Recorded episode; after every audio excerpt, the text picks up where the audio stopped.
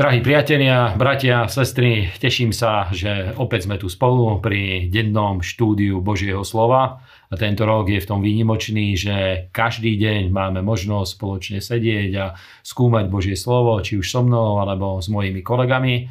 Takže dneska čítame veľmi zaujímavé pasáže z knihy Deuteronomium a čítame tú časť zákona alebo prikázaní, ktoré Mojžiš odozdal ktoré sa týkajú hlavne medziľudských vzťahov, netýkajú sa obetí a ďalších vecí, ale upravujú vzťahy medzi ľuďmi alebo poukazujú na niektoré duchovné zákonitosti. Takže prvá, prvá časť, ktorú sme čítali v 13. kapitole, hovorí o zvádzajúcom prorokovi, o zvodcovi, o prorokovi zvodcovi.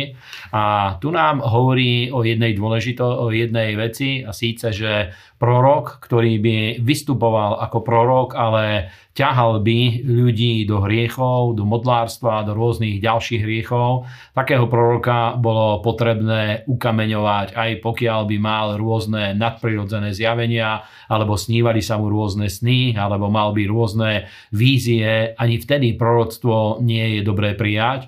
A nám to hovorí o tom, vieme, že počas histórie vystúpili rôzni ľudia, ktorí priniesli e, rôzne veštby a e, rozlúštenia budúcnosti podľa, podľa rôznych e, pohanských kalendárov alebo podľa postavenia hviezd a tak ďalej. A Božie slovo nám jednoznačne hovorí, že aj keď tieto veci majú nadprirodzený zdroj, ich e, obsah je dôležité odmietnúť, pretože písmo nám hovorí v Novej zmluve, aby my sme skúmali duchov a iba ten duch je z Boha, ktorý vyznáva Ježiša Krista ako Božieho syna, ktorý prišiel v ľudskom tele, ktorý zomrel raz za naše hriechy a na tretí deň stál z mŕtvych. A e, to je skutočne zdroj nadprirodzeného zjavenia, pretože Boh všetko to, čo robí, robí skrze svojho syna aj teraz týchto dňoch, v tomto období novej zmluvy, v ktorom žijeme. Potom ďalšia oblasť, o ktorej Božie slovo hovorí, je, pokiaľ by pokiaľ by sa ukázal nejaký zvádzajúci brat, takisto Božie slovo hovorí, že jeho posolstvo, službu nemáme prijať. Dokonca v Mojžišovom zákone bolo potrebné ukameňovať takýchto bratov. A znovu nám to hovorí o tom, že je treba skúmať ovocie, treba sa zaoberať tým, daná služba, ktorú robia bratia, kresťania. Nemusíme všetko prijať iba preto, že sú to bratia, iba preto, že tiež nasledujú Ježiša Krista, odvolávajú sa na Bibliu, na Boha, na, na, používajú pritom meno Ježíš, alebo hovoria o tom, že Boh im niečo ukázal. Ale slovo jednoznačne hovorí, že je treba hľadiť na tú podstatu, treba odhadovať ten koreň, z ktorého veci vychádzajú pretože chápem, že môže to mať e, silný mystický náboj a tak ďalej, ale Božie slovo nám hovorí, že pokiaľ to nejde v línii s Božím slovom, pokiaľ to nejde v línii s, e, kontinuálne s prácou Svetého Ducha, ktorá prebieha v tele Kristovom, ktoré je po celej zemi alebo v miestnej cirkvi, tak e, tieto veci je treba odmietnúť a veľmi radikálne sa voči tomu je treba postaviť. Potom hovorí o tom, že pokiaľ by sa ukázalo nejaké modlárske mesto, to, že celé mesto by začalo slúžiť eh, modlám. Takisto bolo dôležité, aby synovia Izraelovi voči tomu sa postavili. A to nám zase hovorí o rôznych kresťanských skupinách a samozrejme cieľom nie je vytvárať rozdelenia, ale eh, cieľom je, aby slúžili sme Bohu v duchu a v pravde a cieľ jednoty nemôže byť eh, spojený s tým, že porušíme Božie slovo alebo kvôli, kvôli vytvoreniu jednoty opustili by sme zjavenie, ktoré nám Božie slovo dáva, pretože Pán Ježiš povedal, že On vybuduje svoju církev na skale, ktorou je zjavenie, zjavenie o tom, že On je Boží syn. Potom máme ďalšiu časť, ktorá nám hovorí, už sme v 14. kapitole, že hm, aby sme e, nerobili rôzne úkony so svojím telom. Konkrétne tu hovorí, že nebudeme sa rezať a nebudeme si robiť e, rôzne vyholené miesta medzi svojimi očami za mŕtvych. E, nevieme presne povedať, čo to bolo. V každom prípade bola to nejaká spoločenská záležitosť, bol to nejaký spoločenský trend, či už duchovný, alebo nejaký iný, ktorý bol bežný v tom období a dotýkal sa toho, že boli vytvárané zmeny na ľudskom tele. A Boh hovorí synom Izraelovým, že nebudete to robiť, lebo vy ste svetý ľud hospodinovi. A e, osobne som o tom presvedčený, že aj v dnešnej dobe e, je treba veľmi múdro narábať so svojím telom.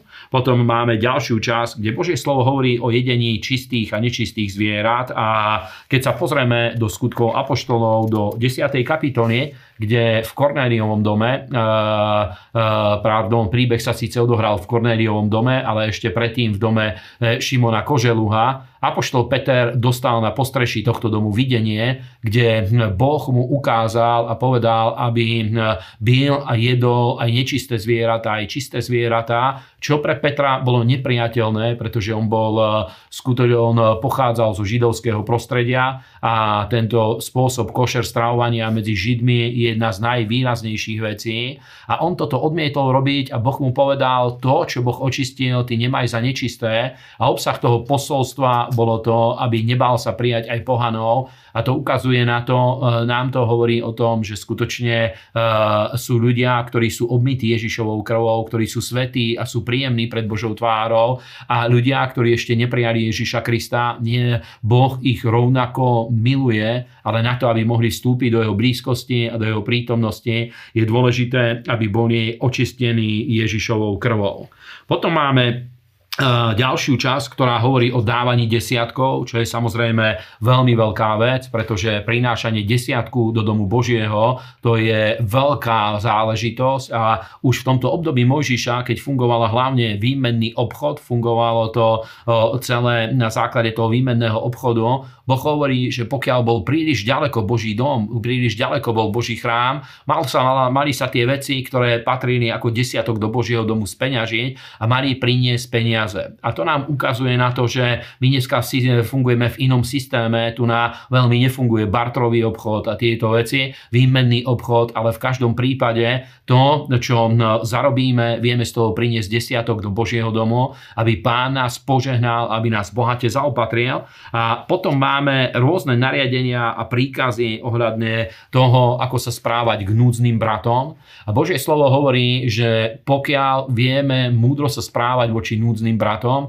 voči ľuďom, ktorí sú núdzni medzi Božím ľudom, či už keď im požičiame peniaze, tak keď nemajú z čoho vrátiť, vieme im aj odpustiť a tak ďalej. Samozrejme, nesmie to byť zneužívané, ale čo je na tom zaujímavé je, že Boh hovorí, že ty to urobíš, pretože Boh ťa aj tak požehná a spôsobí to, že budeš mať hojnosť a nebudeš mať ničom nedostatok. A už aj tieto nariadenia ukazovali na to, že je dôležité žiť a slúžiť Bohu z viery.